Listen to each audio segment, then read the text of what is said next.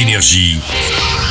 Signe News. Imaginez, ça nous arrive tous, d'être un peu pressé en voiture. Le type devant vous ne redémarre pas quand le feu passe au vert, alors forcément on klaxonne, on s'énerve.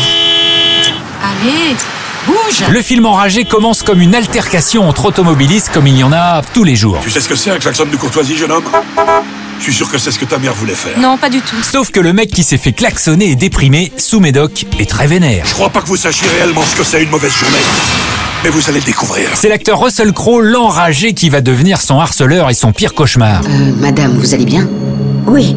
Euh, en fait, non, je. J'ai l'impression que l'homme dans ce pick-up me suit. Et dire que Russell Crowe avait d'abord refusé le rôle car il ne voulait pas jouer ce sale type, Ciné News l'a appelé pour nous parler de son personnage. Quand le film débute, on devine, mais sans avoir les détails, qu'il a des problèmes dans sa vie. Il est déjà enragé par les événements et cette petite altercation avec une automobiliste va juste être le déclencheur de sa rage, qui va empirer d'heure en heure. Et ça va le mener vers la destruction.